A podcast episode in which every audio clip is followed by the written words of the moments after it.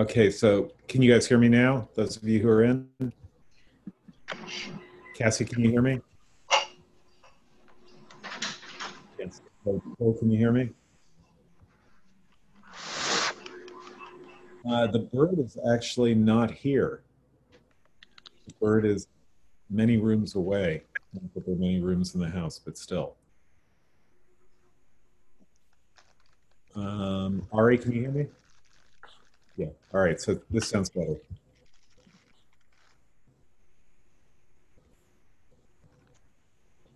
Must have been. Oh yeah, the Wi-Fi does have a habit of singing that way.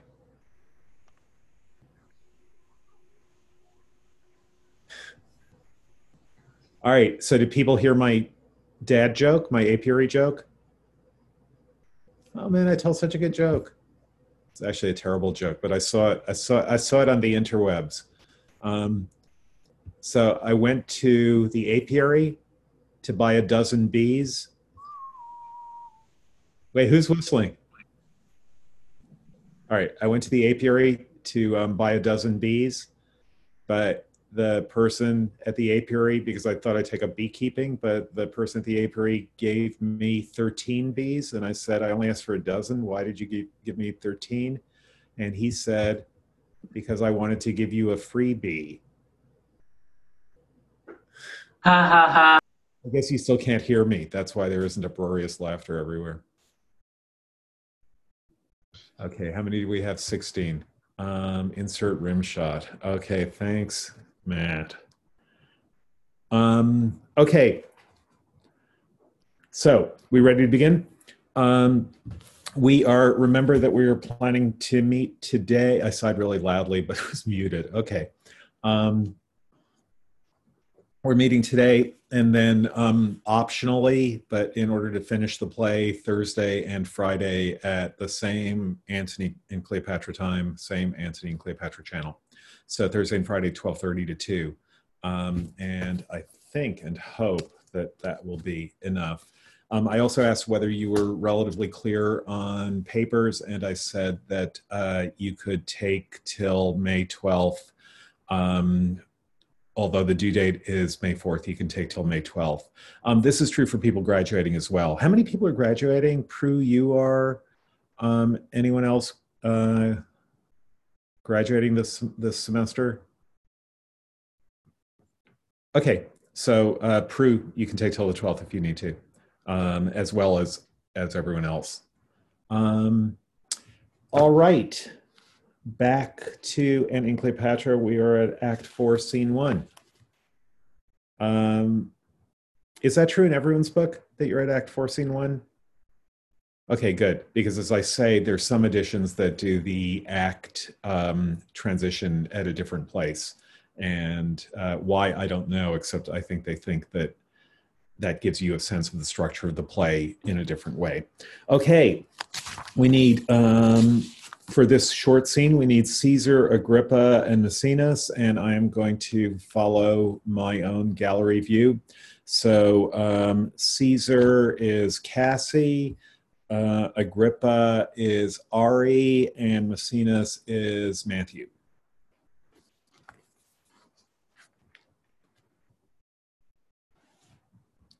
And should I should I start? Yes, begin. Okay. He calls me boy and chides as he had power to beat me out of Egypt. My messenger he hath whipped with rods, dares me to personal combat, Caesar to Antony. Let the old ruffian know I have many other ways to die. Meantime, laugh at his challenge. So, um, uh, what? How does Caesar know that, or when did? How does Caesar know that Antony called him boy? Is it in the letter? I don't think so. I think it's when um, the uh, messenger says to him, the ambassador comes back, and he says to Cleopatra um, what the message is. He says, Let her know it. And then he explains it to her to the boy Caesar, send this grizzled head, and he shall fill thy wishes to the brim with principalities. So um, and then remember, Cleopatra simply says, That head, my lord? So that is what has been reported to Caesar. Now, this is um, this is also a moment where we can return to the question that Elvie um, put us onto a week or two ago, and that other people have been asking about. Um, we don't have to. You're not supposed to spend your time literally thinking, "Wait, how did he find that out? Was it in a letter? Um, was it?" That there was a spy there? Did he send the ambassador back? What happened? It's that the general idea in drama is that when we see something happen, then when it's no longer in very short term memory, the expectation is that everyone relevant knows what has happened. That's the default. And this is like we talked about this a while ago, like knowing characters' names. People know each other's names in movies or in plays without ever being introduced so that you can have um, some people sitting down to lunch. You can watch this the whole scene. Never was there a time when they were introduced, but at the end of the but but um, they know each other's names. So the idea is we're not keeping track of, and this is just a general point about drama. We're not keeping track of who knows what unless it's an issue as to who knows what. So that is something that makes drama and film a lot more efficient than it otherwise would be. Um, if you if you try to uh, show the conveyance of all pieces of information, then you're just going to stop the thing dead in its tracks. So we do know that Antony called him boy. He called him the scarce bearded Caesar before. Now he calls him boy um, in the previous scene. But um, how we know it, who was present at that moment, that's something that we don't pay attention to. The movie that's the greatest exposition of this, or a great exposition of this, is um, oh shoot, what's the title? Um, the M Night Shyamalan movie with Bruce Willis. And, um, I see dead people. That one. No, you guys don't know it. Is that the Sixth Sense? Sixth Sense. Yes, thank you. God, I can't believe I was blanking on the title. Yeah, have you seen it? Yeah. Okay, so the point about Sixth Sense, also the point about The Usual Suspects, which is similar in in um, in this way, is that you have to be reminded at the end of the actual circumstances where you got information that is, you have to have flashbacks where you look again at scenes that you've already seen in order for the movie to show that it wasn't cheating, right? Um, so, so you find out that you had misconstrued what had happened between people. And when you find that out, you're going to think the movie cheated unless it shows you that it hasn't cheated that you are watching the movie the way you watch any movie, which is that you have the characters, the default is characters have the same information that you do. And when it turns out that they don't, the movie has to demonstrate that they don't very explicitly. So um, you get what I mean, Ari, right? About that about that flashback, um, the flashback to the dinner, for example, um, where he's late for dinner and which is kind of crucial, crucial, crucial scene in six in uh, the Sixth Sense. He's late for dinner, and so there isn't a place um, uh, there for him. So, you know, you guys have another weekend coming up. You need something to do. Watch Sixth Sense. It's really um, fantastically great movie. Um, okay, so um, all of this is stuff that we already know. And then that great line, let the old ruffian know I have many other ways to die. Do people know how Augustus did die? What, or at least what the famous rumor is? So um, he was said, although um, historically no one knows whether this is true or not, but he was said to have been poisoned by his wife in old age. So that is a kind of, I don't know if you want to call it an Easter egg, um, but it's, um, oops, here, people joining. It's a moment um, where, uh, um, where there's a kind of dramatic irony there. He does have another way to die, and the way he'll die is to be poisoned. And I believe he was actually poisoned by by figs. I think that it was poisoned figs that he was served, but I'm not um, I'm not confident of my memory of that. But if so, I love long life better than figs would also be um, at play there. I'll look it up after class. Okay, um, Maecenas. Caesar must think, when one so great begins to rage, he's hunted even to falling. Give him no breath, but now make boot of his distraction. Never anger made good guard for itself. So that's exactly what Ina Enobarbus has already said. Um, that that um, when straight when straits are desperate, then you can take advantage of the other person's um, desperate attempts to um, uh, gin themselves up and um, be able to fight back. That's what we were talking about in boxing and fencing last time. Um, Caesar. Let our best heads know that tomorrow, the last of many battles we mean to fight. Within our files there are, of those that served Mark Antony but late, enough to fetch him in. See it done and feast the army. We have store to do it, and they have earned the waste. Poor Antony. So I love that poor Antony, even at this point. Um, oh, sorry, I signed someone with Agrippa, but um, um, even at this point, um, Caesar is willing to feel a little bit of sympathy for him because he knows he's won. And um, what he's saying is, I could beat Antony just with those who served him. I don't need my own army to beat him. Enough people have defected that they alone could defeat the remnants of that they that they alone could defeat the remnants of Antony's military force. Um, they're all I need. And then notice that this whole question of Antony's prodigality, his wastefulness, um, compared to Caesar's extreme carefulness with all his possessions, with all his inventory, with all his goods. Um, notice that here he is saying something that is a typically Caesarian oxymoron. Feast the army, we have store to do it. That is, feast the army because we have plenty. It's not um, going to make a dent in um, in our own supplies and then and they have earned the waste. That's an oxymoron.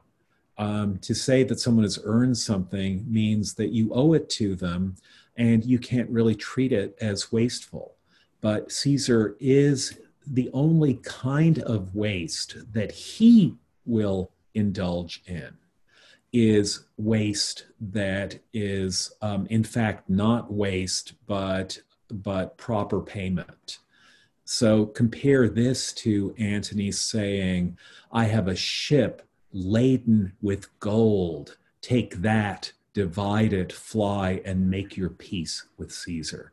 That is, Antony is prodigal even when he has nothing. He will give everything that he does have, even when he is reduced almost to the last ditch. He will give everything that he does have to others. Caesar will only do it when we have store to do it and they have earned the waste. So here's another really good example of the opposition in attitude towards the world, um, the opposition between um, um, the the what in any of you t- um, are any of you anthropology majors? Do any of you take anthropology? Huh. Look at that. Um, anyone know what a potlatch is? So a potlatch. Oh, um, Alex, you do. Good. What's a potlatch? I, I don't know what a potlatch is, but I'm an Antminer. Oh, okay. So a potlatch is is it's a Northwest Indian term. That is the Kwakiutl and the Tlingit use it. Um, a Northwest Indian term for um, spectacular wastage. Um, we talked about something like that uh, before. Um, so, uh, so, so what what happens in the potlatch is, yeah, we did talk about this. Is that um, um, wealth is thrown into the ocean or burned. Um, and this shocked the European missionaries who first came to the Pacific Northwest. Um, and they saw this as terrible.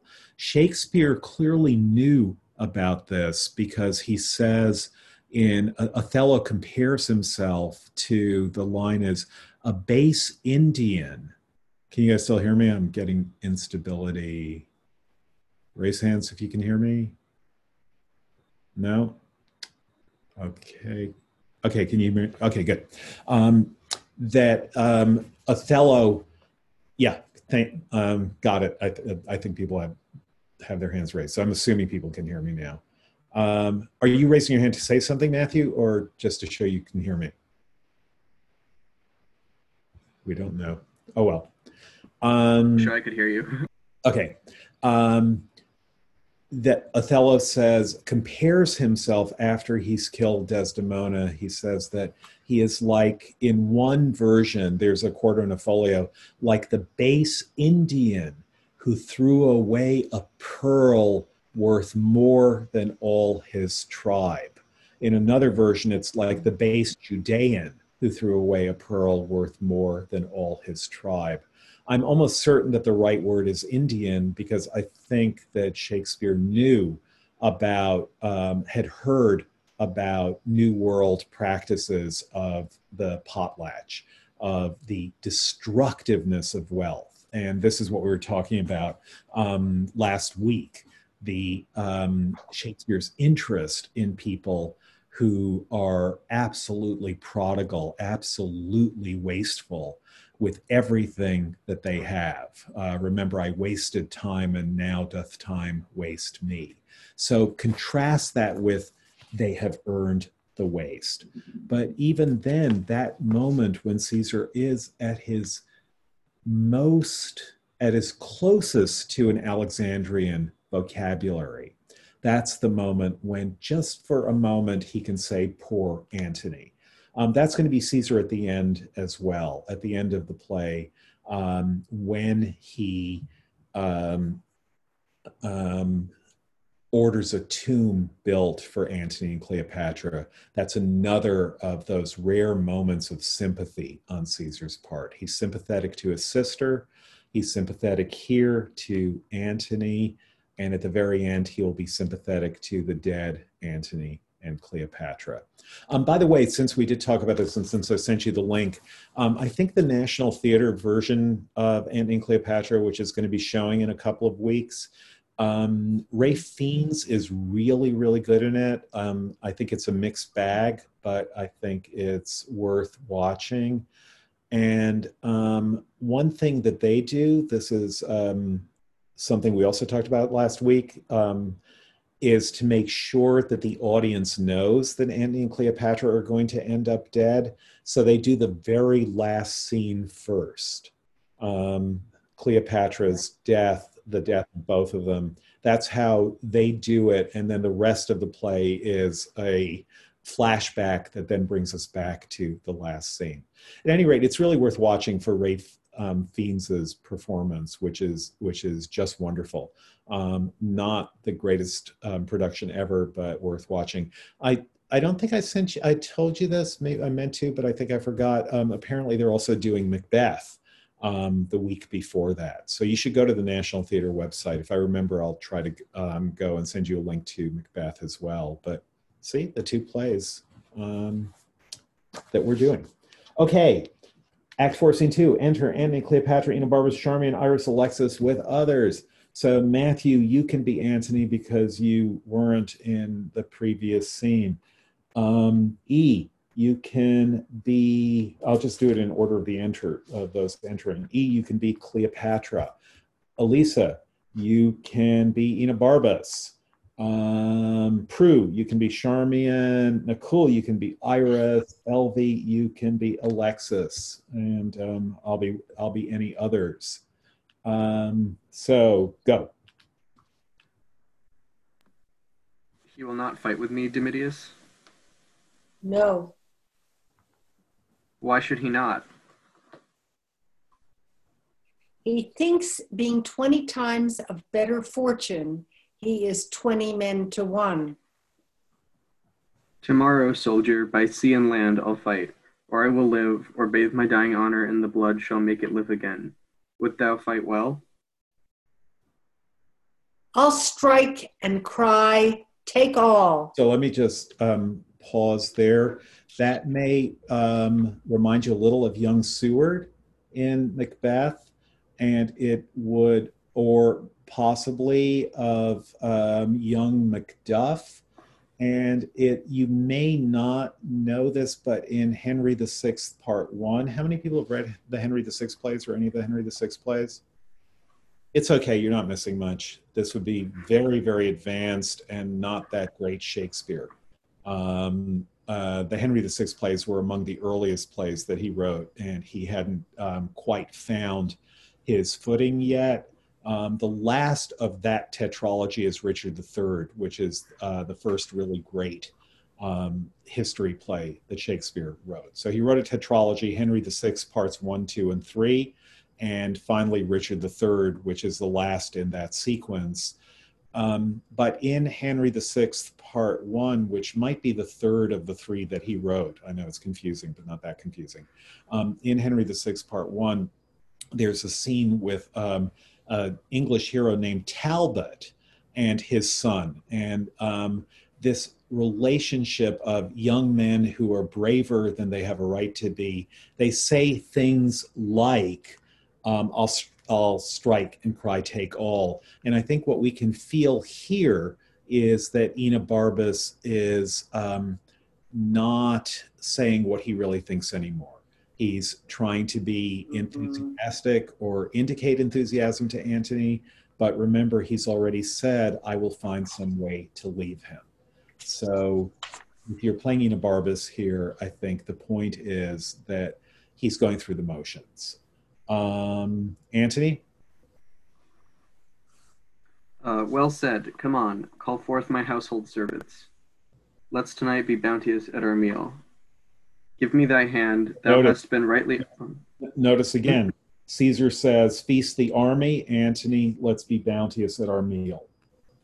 Okay, Antony, go on. Give me thy hand, thou hast been rightly honest. So hast thou, thou, and thou, and thou. You have served me well, and kings have been your fellows. So these are all the servants. He's now um, thanking them for everything that they've done. So do you read this as a farewell? Yeah, I think so. Yeah, it's it sounds like what he's saying. You were such you such good servants to me, and kings have been your fellows, um, which is what he said before that he used to have superfluous kings for messengers, and then Cleopatra and Enobarbus have um, a really wonderful um, interchange here, um, both here and a few lines later. So Cleopatra, pick up. What means this? Tis one of those odd tricks which sorrow shoots out of the mind.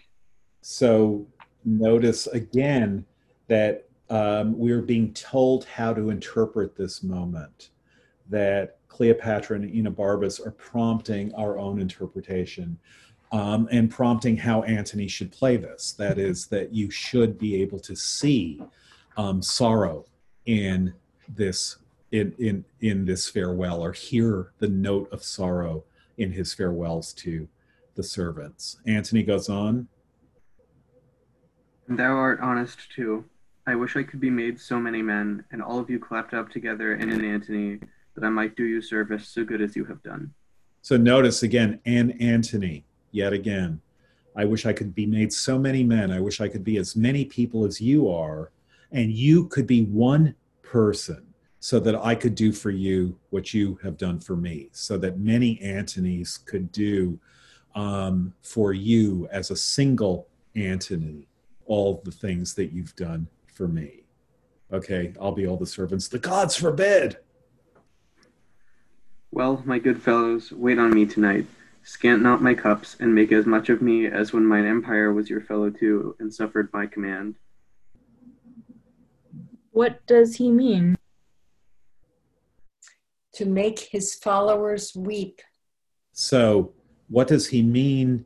Is she kind of is asking, um, what interpret what he's saying?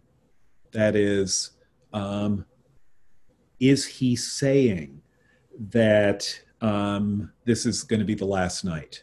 Is that what he means by what he's saying? But Enobarbus takes mean there.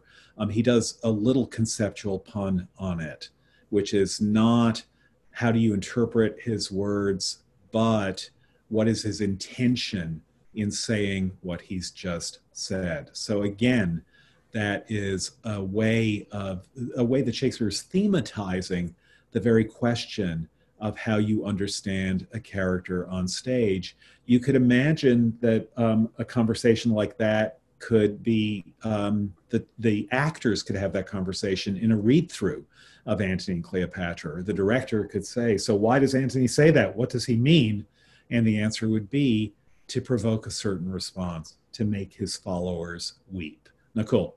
Sorry, so is Enobarbus taking it like, what does he mean to do? Yeah.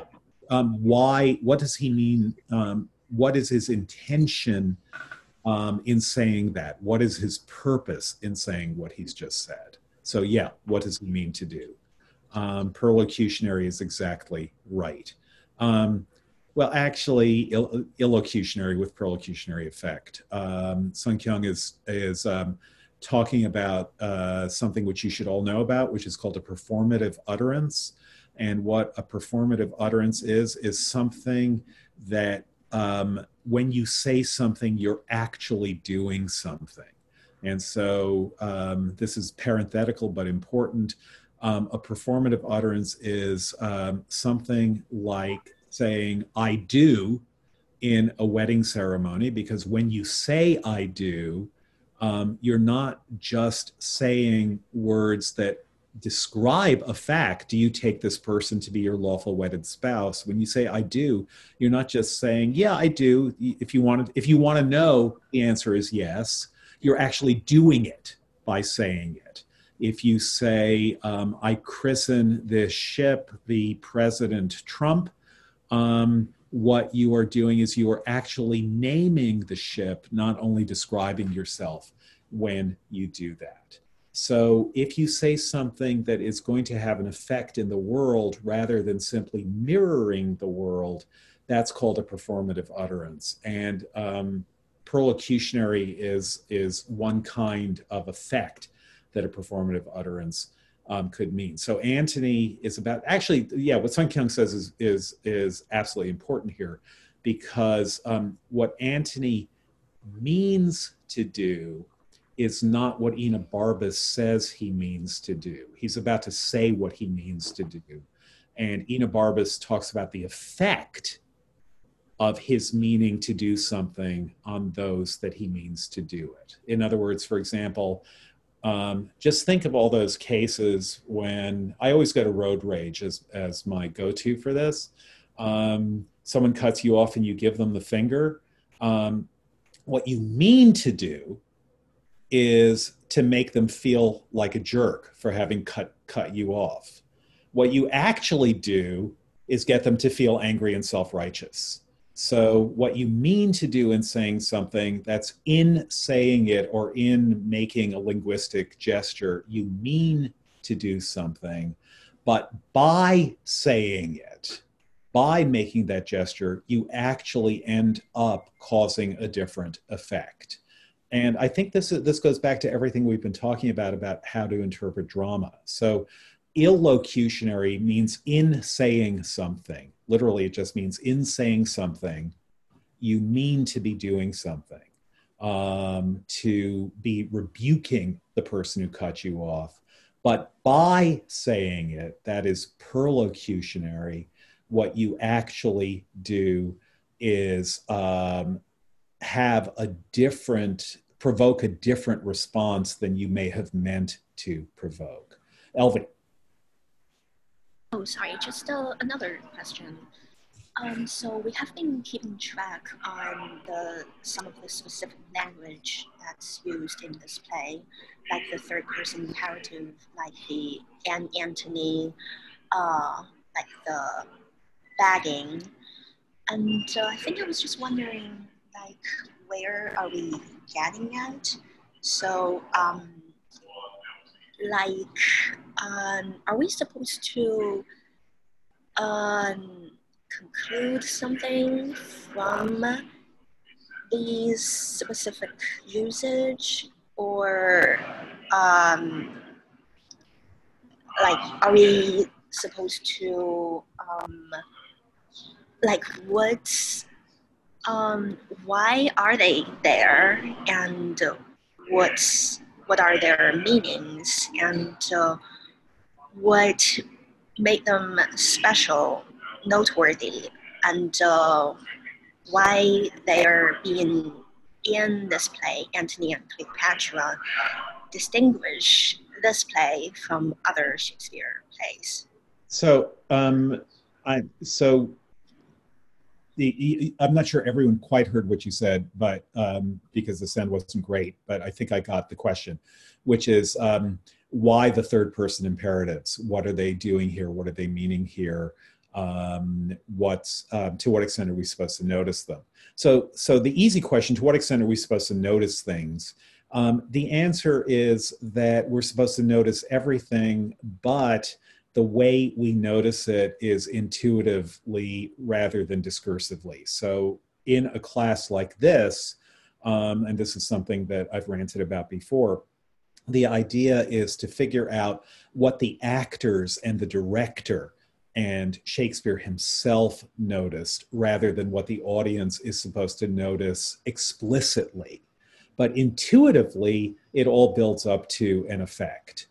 And um, the effect of the third person imperatives here is an effect of um, a kind of power in language that nevertheless um, may not um, engage with the world.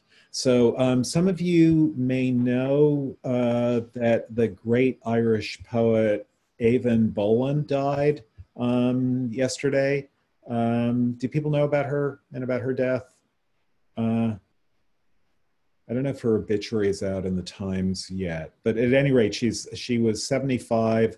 Um, she actually has a new book coming out, and purely by chance, the New Yorker has a poem by her in this week's issue.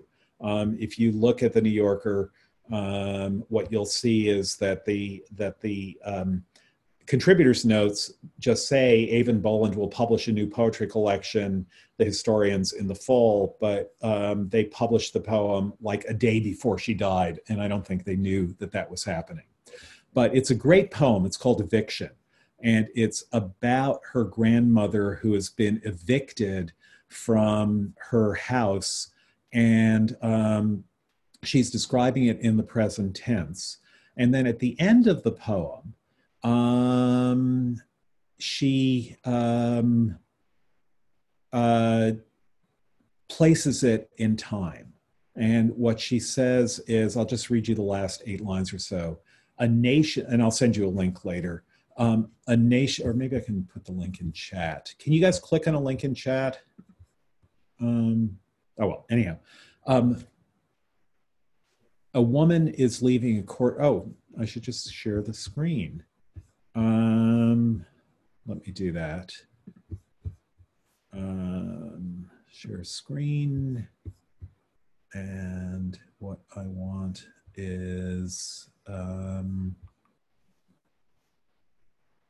I don't want any of this. Oh, here it is. This is what I want.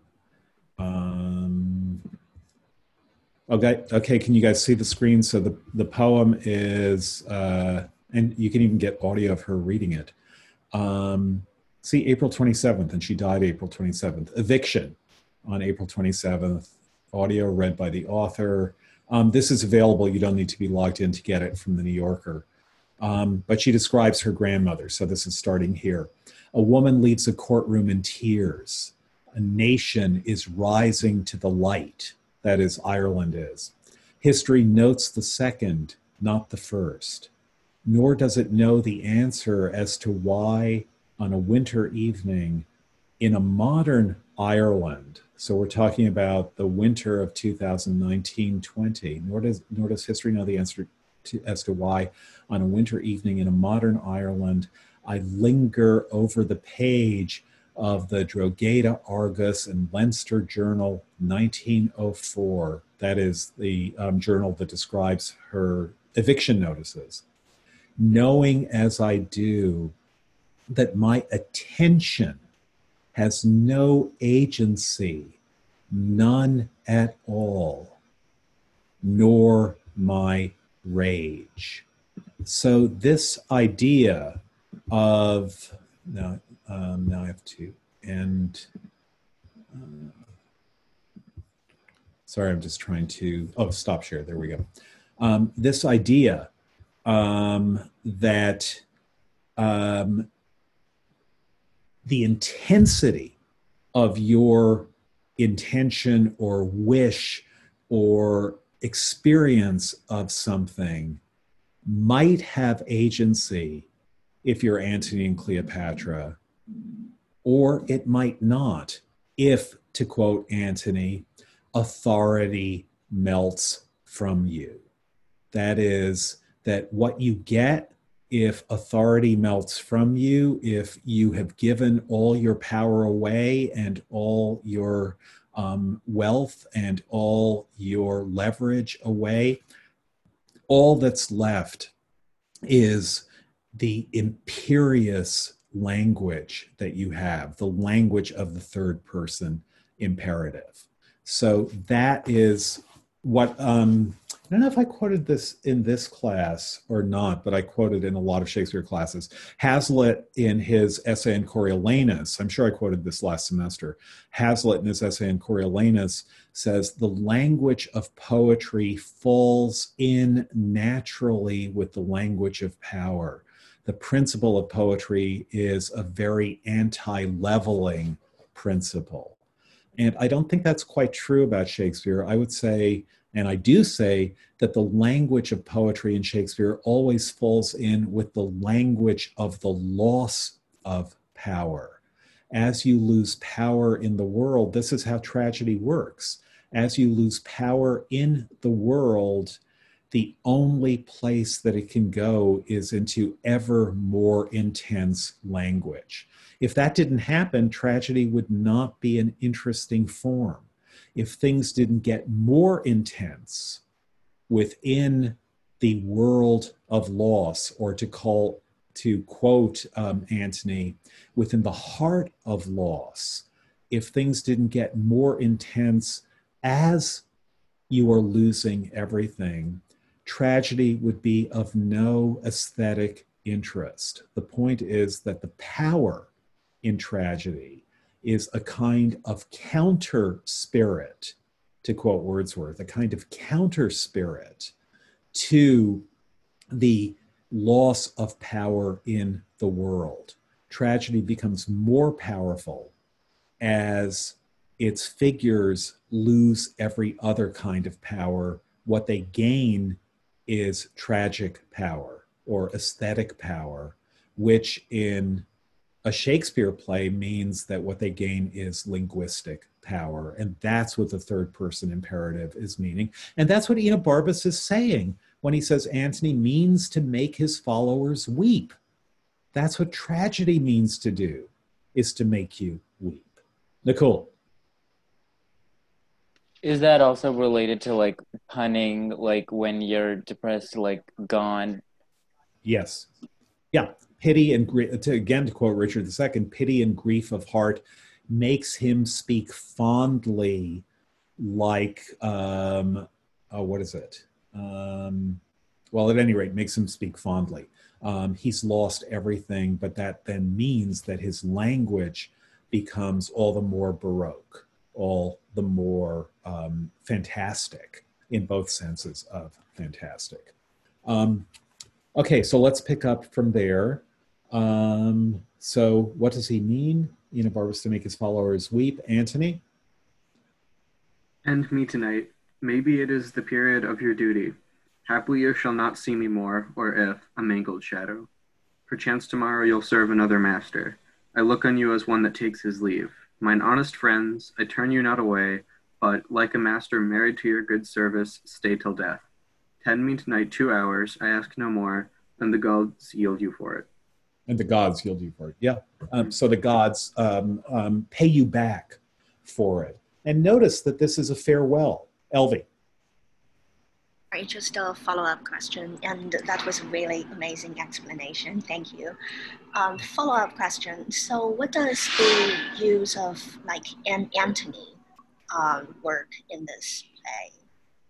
Uh, like, what does it do, and just uh, what makes it so distinguished? Okay, so let's hold on to that question because I think it's um, there's a there's a particular scene where um, I think it it'll be appropriate to speak of it. Um, but it um, it is related to these questions of how much agency do you have in the world, and um, an Antony would make um, if you think of the the distinction between being Antony and being an Antony. Um, An Antony would be a natural object in the world being a person, being a tragic figure, being someone who is a subject in the world, um, or no, just being a subject within being, um, having first person experience, um, you can think that if you are effective in the world, then your first person experience and your um, efficacity in the world as someone who is doing things, that those things merge, that that's fine. But again, what happens in the heart of loss is that you get separated even from yourself. That is the real Emerson um, distinguishes between the biographical person and the real me, as he calls it. And that distinction, which we all feel, it's a Cartesian distinction. It's what is um, deep, deepest within us and therefore least characterizable. When those things come apart and we are only thinking about what is the deepest subjectivity.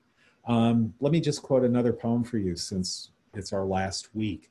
Um, this is Mark Strand's poem, Reasons for Moving. Some of you may know it and Mark Strand, uh, it, the poem begins In a field, I am the absence of the field.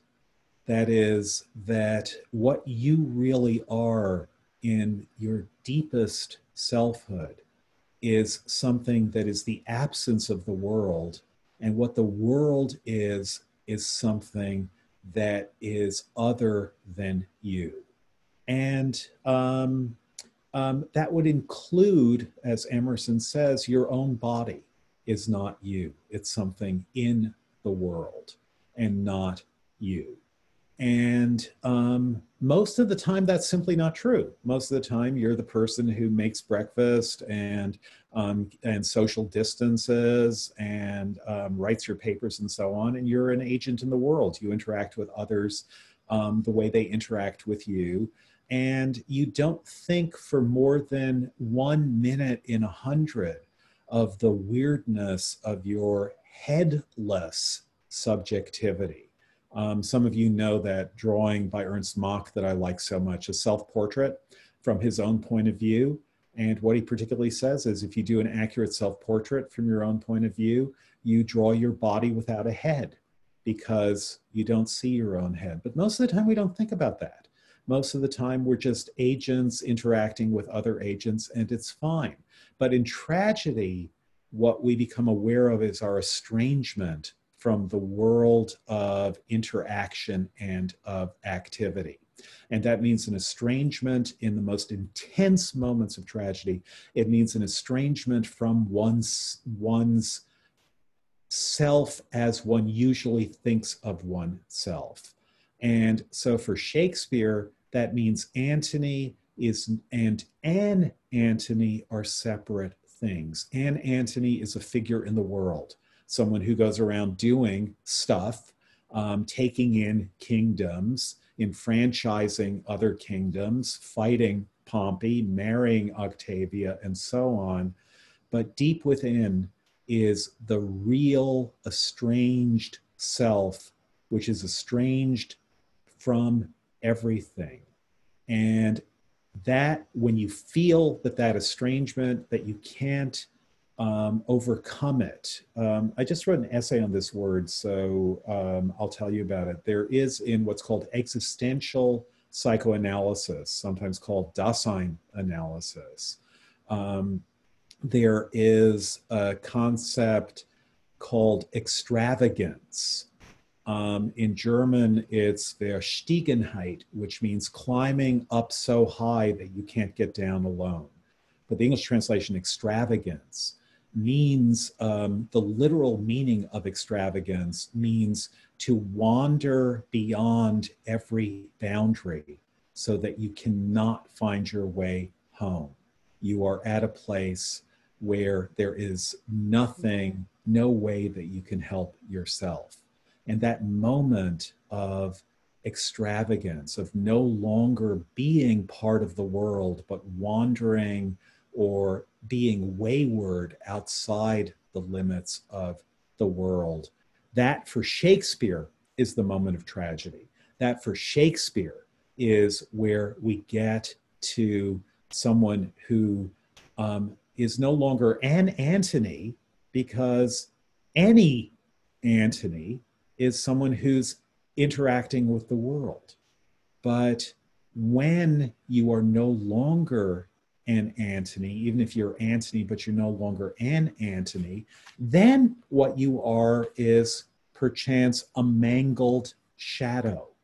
And it's being sent into that world of the shadow, of, of shadowedness, that I think this play more explicitly, although Shakespeare does this all the time, think of King Lear set on the heath that is an extravagant moment in almost the literal sense. He has wandered outside every human habitation and every human polity. So extra means outside, just the root meaning is extra, outside. Vagant from vagere in Latin, which means to wander. That's what happens in tragedy is that figures find themselves in an extravagant situation. And in that extravagant situation, they cannot rescue themselves. And Antony is part of the world that's not extravagant. And when Antony separates from an Antony, then he is separate from worldly presence and worldly action. So, again, I think that's the intuition that Shakespeare wants to convey to an audience that there's something we can we understand um, and antony someone who is effective in the world who does stuff in the world who we his followers would interact with in the world and then beyond that there is this lonely solitary existential subjective being now without hope and without any recourse or any resource within the world and that is the tragic figure. So, um, but we'll see more of that, as I say, as we go on. So, wow, that is magnificent. I got goosebumps. wow. Well, say that again. That's great. if I ever need a letter of recommendation from you, Aldi. Um, I'll definitely write it for you. totally. Uh, Tish. No, I just wanted to ask. So, and you know, if you, something's and, it could be ma- many. It's not just one. So, this inner self is just one, very unique. But and does that imply there are many selves that could be the outward Antony? Yeah, and I I would say it's not. There are many. You know, it's not plural as in. Um, uh, I don't know. Being John Malkovich is not being Antony. Um, it's not plural, as in uh, there could be a lot of them wandering around the world. Although um, Kafka does use the term an Abraham um, or another Abraham in his amazing um, retellings of the Abraham and Isaac story. But I think what this just means is an Antony is someone who is doing stuff in the world and who is interacting with lots of other people, each of which is dealing with an Antony. So um, it's not that you're plural to yourself, but it's that you have plural relationships with others. And in those plural relationships with others, it's you're aware of yourself as someone who is doing multiple things in the world with multiple other people. And you're all there in the self that's doing those multiple things in the world with multiple other people. But I don't think, but I think that um, when you lose all of that to the extent of extravagance, to the extent of being so wayward that you are no longer part of the world or you feel your relationship to the world um, dissolving. Um, I think when that happens, that's where you distinguish between being Antony, whatever that being still can be, and all those Antonies that you used to be um, when you were interacting with others and when they were interacting with you. And each of them had an idea of who Antony is. Um, but now all of that is um, dissolving. Uh, Nicole. Yeah, I'm not sure I entirely get the difference between extravagance and daemonization. Diamond is, I, no, I, th- I think that's a great question. Um, and I think that it is um, uh, that might be a great paper topic because it because let's just say if you wanted to write a paper in which you take it as read that Antony is about um, extravagance. Um, I'm not sure you would quite say that about Cleopatra. I think maybe that we need a, yet another term for Cleopatra. But if you were to say that Antony is a figure of um, of uh, existential psychoanalytic extravagance. If anyone wants it, I'm happy to send you the very short essay by the uh, analyst Ludwig Binswanger, um, who comes up with this topic and which is called extravagance. But if you wanted to write a paper about Antony as a figure of extravagance in that sense versus Macbeth as a figure of daemonization, I think that would be um, a fascinating paper, and I would love to read um, papers on that on that subject. So let me leave it there. Okay, let's pick up. Um, we'll see more about how Antony is extravagant. So now, Enobarbus. What mean you, sir, to give them this discomfort?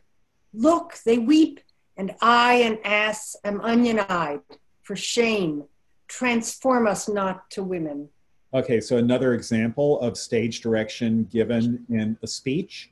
Everyone should be weeping. And um, Enobarbus, when did he talk about onions before? I think in the context of like crying or like making someone cry. Yeah, the tears, when Fulvia dies, he says the tears live in an onion that should water this sorrow. Um, so here he says that, and then he also later says Antony was troubled with a rheum that year. That is, he had a bad cold and his eyes were producing tears. And here he doesn't want to admit that he's crying, but he's crying. And then Antony's response is amazing. Antony. Oh ho ho. Now the witch take me if I meant it thus. Grace grow where those drops fall. My hearty friends, form, you form, take me into form, form, grace grow where those drops fall. Uh, third person imperative. Yes, good. Go on. My hearty friends, you take me into dolorous ascents, for I spake to you for your comfort, did desire you to burn this night with torches. No, my hearts, I hope well of tomorrow, and will lead you where rather I'll expect victorious life than death and honor. Let's to supper come and drown consideration. Okay, so just very quickly notice that that's the difference between his intent, that is the illocutionary um, intent of his speech, I spake this for your comfort, did desire you to burn this night with torches, and what happens, the result of having that intent. So just because he wants to comfort them, he makes them weep. Just because he is celebrating with them and saying, let's have one other gaudy night, um, the result is to make them weep. So there, that disconnect between what a character intends and what the character gets out of that intention, it doesn't disprove the intention. It shows the complexity of first person intention versus other person result of the manifestation of that intention. And that's, um, again, really crucial to how drama works. Okay, um, now an amazing scene between four soldiers. Um, so we are up to Nakul. I think we're up to uh, Prue. Did you speak last time? Yeah. No, you didn't. Okay, so we'll start with um, with Prue, Soldier One, Nakul, Soldier Two, Tish, Soldier Three, and um, Grace, Soldier Four. Brother, good night. Tomorrow is the day. It will determine one way. Fare you well. Heard you no- of nothing strange about the streets? Okay, so um, tomorrow's the day of battle, and now the soldiers are discussing it. So, uh, Soldier Two, um, Soldier One. Nothing. What news? Be like it is. Be like it is but a rumor. Good night to you. Well, good. Well, sir, good night. Soldiers have careful watch. So this should remind you a little of the beginning of Hamlet. Um, soldiers are watching. Some are going to bed. Others are coming um, to keep guard, to be to keep sentry duty. And you, good night, good night. Uh, here we, and if tomorrow our navy thrive, I have an absolute hope our landmen will stand up. Tis a brave army and full of purpose. So now music plays. Peace. What noise? List, list. Hark. Music in the air. Under the earth. It signs well, does it not? No. Peace, I say. What should this mean? Tis the god Hercules whom Antony loved, now leaves him. Okay, so notice that this is a different use of mean from Enobarbus's. Are we supposed to notice um, intuitively those um, th- those connections of meaning? I think so, because Enobarbus um, uses the word twice, um, or or interacts with the word twice, and now we get a different kind of meaning, and we get this amazing um, description of why there's music everywhere. Tis the god Hercules whom Antony loved now leaves him. So, um, how on earth would the second soldier know that? Doesn't matter. This is simply a fact that we're being told that Antony is being abandoned again by his um, by someone. In this case, his tutelary deity. Now, it's going to turn out. Well, I, I won't say this quite yet. Um, but he's he's abandoned by by his guardian spirit. And notice the that amazing um, formulation. Tis the god Hercules. You might remember it, or if you ask a person on the street, ask the next person you meet, you meet how they remember that line, and everyone will misremember it as uh, "Tis the god Hercules who loved Antony, now leaves him." But that's not what's said here. It's the god Hercules whom Antony loved. The god is indifferent. He was with Antony, now he isn't. Antony loved him and he rewarded that love for a while by being with Antony, but he never showed Antony love, and now he leaves him. First soldier. Walk. Let's see if the if other watchmen do hear what we do. How now, masters? How now? How, How now do you hear this? Uh, I. Is it not strange? Do you hear, masters? Do you hear? Follow the noise so far as we have quarter. Let's see how it will give off. Content tis strange. They all say. Good. Um, there's um, a wonderful play called Butley about um, a decrepit academic who's losing everything. And at one point in the play, he's talking about Antony and Cleopatra, and he describes this scene in a wonderful line The air is filled with the gods' departing music. So, this is the gods' departing music that we're hearing here. The air is filled with the gods' departing music. Okay, um, we need, we are up to LV um, as Antony, Hannah as Cleopatra, Um, and um, does Eros speak in this scene?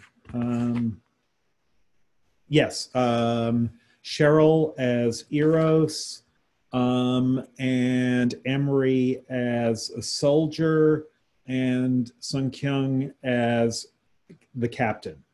Um, do we have Charmian yet? Um, okay, and um, Matt as Charmian. Okay, begin. Eros, mine armor, Eros. Sleep a little. So it's early morning, we now know. Now my chuck, Eros come, my armor, Eros.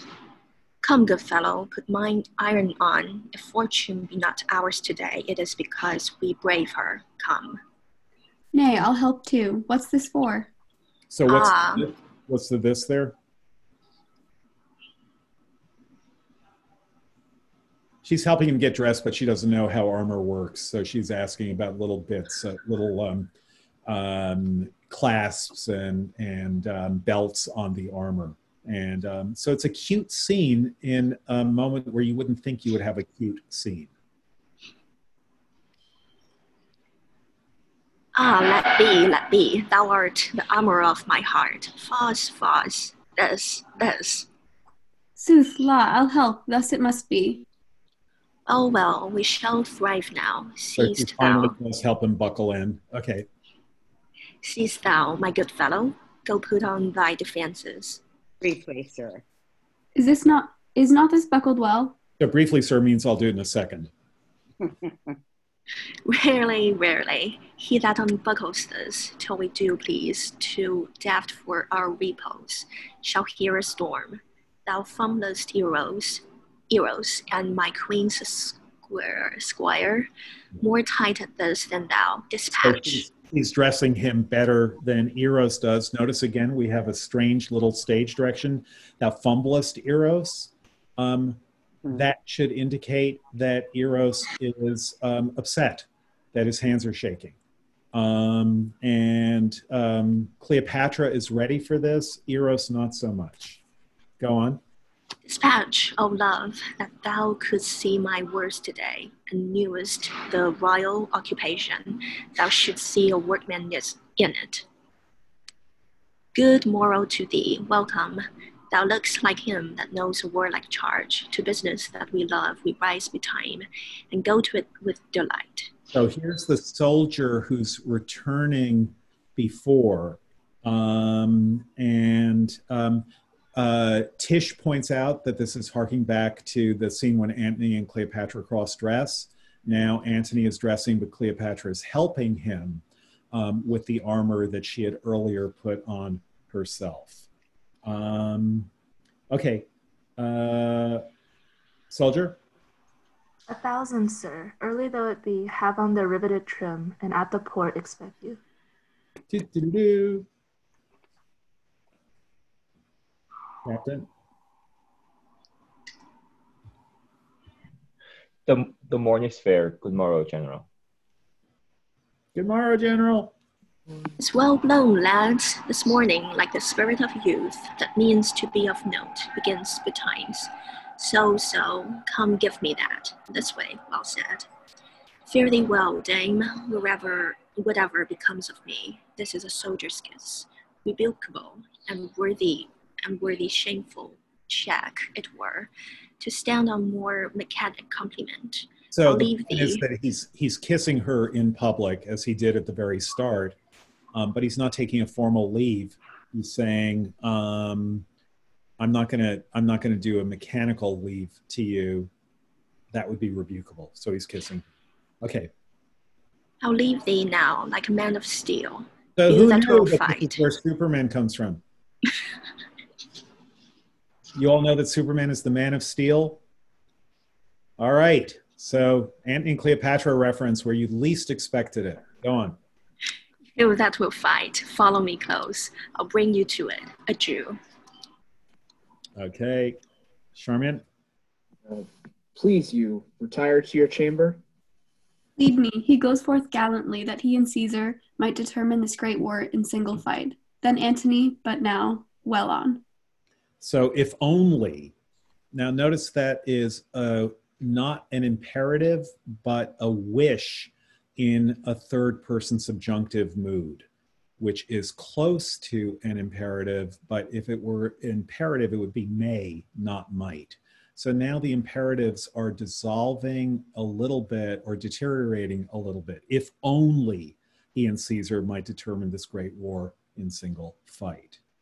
Would that he and Caesar might determine this great war in single fight. Then Antony, she interrupts herself, but what she would have said is then Antony would be sure to win. But now, no, he won't. Well, on. Okay, uh, Antony and Eros. So, um, Matt, your um, Antony, um, Talia, you can be the soldier, and Alex, you can be Eros. The gods make this a happy day to Antony. Would thou and those thy scars had once prevail to make me fight at land? So remember that when the soldiers told him to fight by land, but he insists on fighting at sea. This, that soldier is back. Hast thou done so? The kings that have revolted and the soldier that has this morning left thee would have still followed thy heels.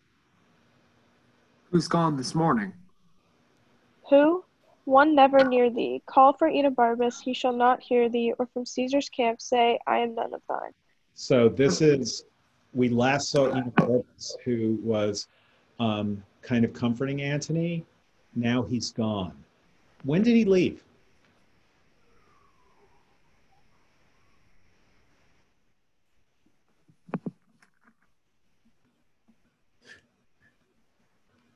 Well, he left before the last scene. Okay, yeah, this is those. What, what am I thinking? One of those. What am I thinking? Moments. Um, after we last saw Enobarbus, we hear music on the stage, and that's Hercules leaving Antony. And I think that that's the moment in which we're getting a kind of representation of the betrayal by the closest friend. That is, that it's the god Hercules whom Antony loved, now leaves him.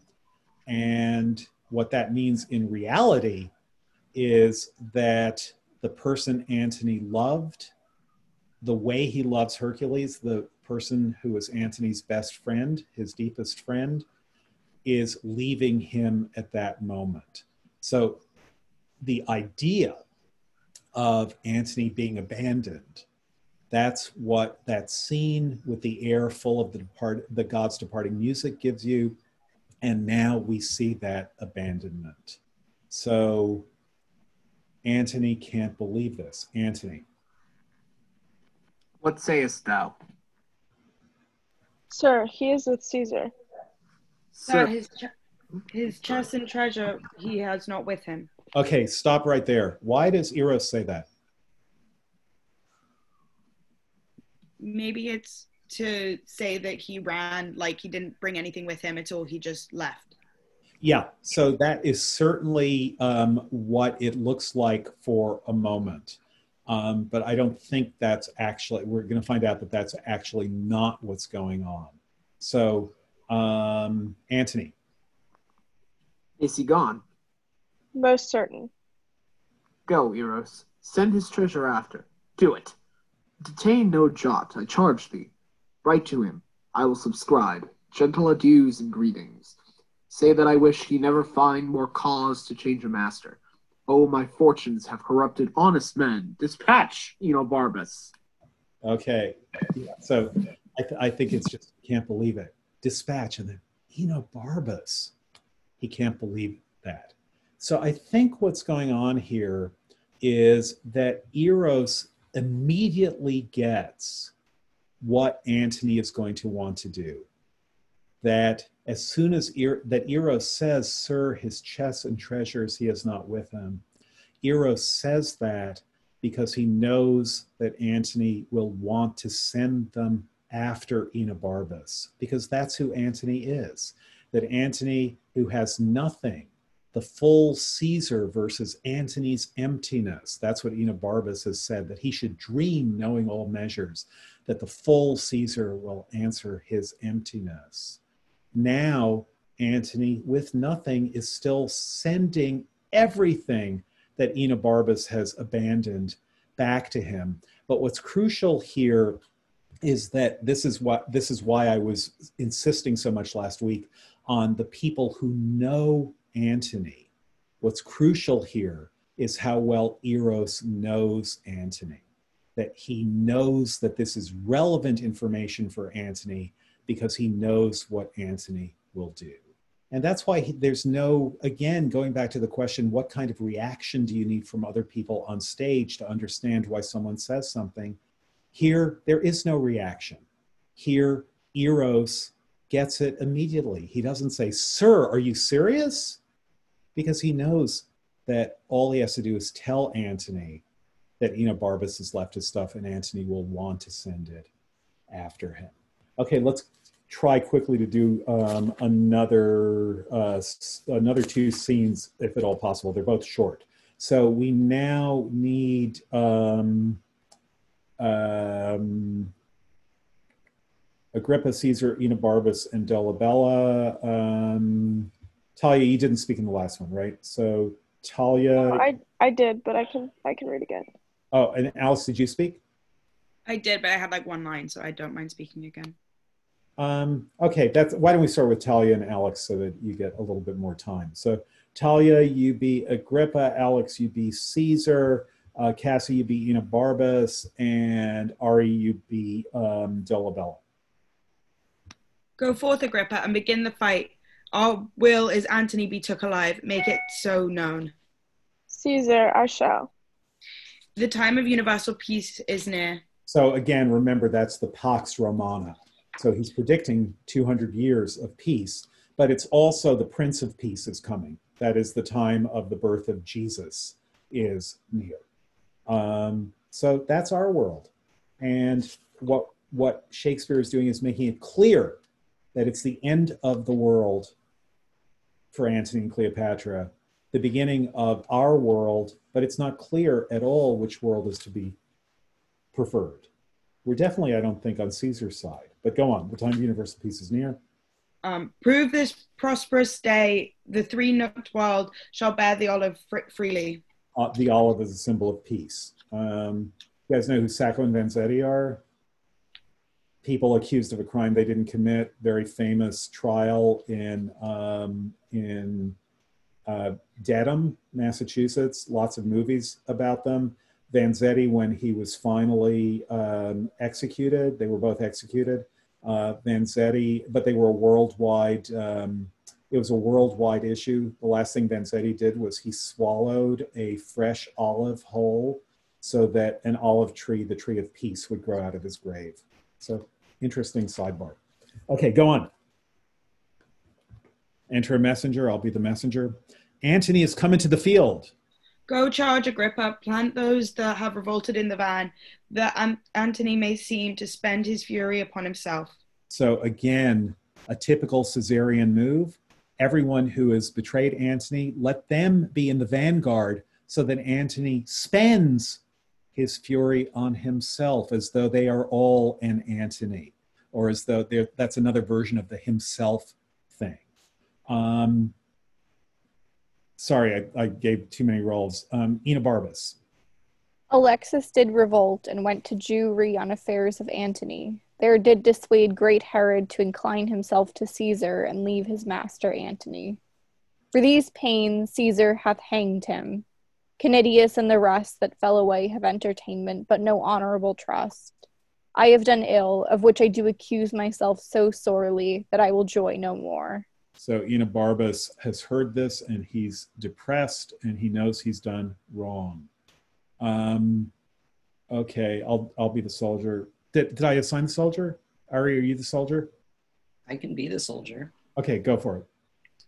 Um, Enobarbus, Antony hath after thee sent all thy treasure, with his bounty overplus.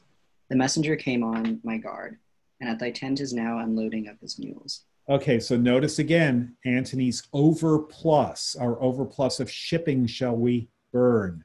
Now Antony has sent everything that's yours and his bounty in addition to that. And um, all your stuff is at, um, at your tent. in Enobarbus. I give it you. Mock not, Enobarbus. I tell you true. Best you safed the bringer out of the host. I must attend mine office, or would have done it myself. Your emperor continues still a Jove. Wait, stop there for a second. So this is, I mentioned this before, this is where I think I convinced Harold Bloom that he was wrong about something. Um, the soldier says, mock not Enobarbus. And Bloom took that to mean that Enobarbus laughed at the idea that Antony would do this. And I said, no, what's going on here is that as with Eros, it only, it takes no time at all for Enobarbus to see that the soldier must be telling the truth. He gets Antony. The soldier thinks there's no way Enobarbus could have believed this. This is unbelievable what Antony did. The soldier thinks that Enobarbus won't believe it. But Enobarbus knows Antony, and he believes it without a beat. He believes it instantaneously in the same way that Eros has said earlier, Sir, he hath not his treasure with him. Um, that they get immediately, they know Antony, they get it immediately. And then, really, maybe the most characteristic description of Antony is your emperor continues still a Jove. He's got nothing, but he is still a Jove. He continues to be preternaturally generous. And notice that now we have a Jove. He may not be an Antony anymore, but as far as other people are interacting with him, they can still see him as a Jove. Okay, Ina Enobarbus will just finish this um, last speech. Ina Enobarbus. I am alone the villain of the earth, and I feel I am so most. O Antony, thou mine of bounty, how wouldst thou have paid my better service when my turpitude thou dost so crown with gold? This blows my heart. If swift thought break it not, a swifter mean shall outstrike thought. But thought will do it, I feel. I fight against thee? No. I fight against thee? I will go seek some ditch wherein to die. The foulest best fits my latter part of life. Okay, so there he is, another moment of Oh Antony when Antony isn't there. And again, thou mine of bounty. There again, we see that word bounty associated with Antony. And so Enobarbus knows he's blown it. It's not only that you have the um, um, betrayal and the uh, the betrayal of friendship, but now the return. I also love, I'll just say Antony's line in the previous scene, my fortunes have corrupted honest men. That is, he blames himself for Enobarbus's betrayal. My fortunes have corrupted honest men. Um, okay, so we will um, pick up Thursday at 12:30 for uh, again not required, um, but uh, I hope that um, I'll see a bunch of you. And um, in the meantime, have a good couple of days, um, staying safe and socially distancing. Um, and uh, Cassie, we're supposed to speak. So what I'm going to do is send you a link. Otherwise, this will be recorded, which is, um, uh, you know, it's office hours. So I'll just send you a link in a minute to another Zoom meeting, which won't be recorded. Okay. Okay, everyone. Thursday, not Friday. Thursday, not Friday? Um, both Thursday and Friday. Oh, oh, Thursday, okay. twelve thirty. Friday, twelve thirty. And that's the last class? We'll see. We'll try. Um, it depends if LV asks interesting questions or not. I apologize. No, no, no, not at all. No, I'm I'm happy to to do it Saturday and Sunday too. What else are you gonna you gonna do, right? No sports on TV. Can't go out. It's all good. I'd be happy to be here if you're on the weekend. Okay, so we'll sit, but we'll try to finish by Friday. Okay, everybody. See you later. And I'm Hi, thank you. I'll send you a different link, Cassie. Okay, bye bye.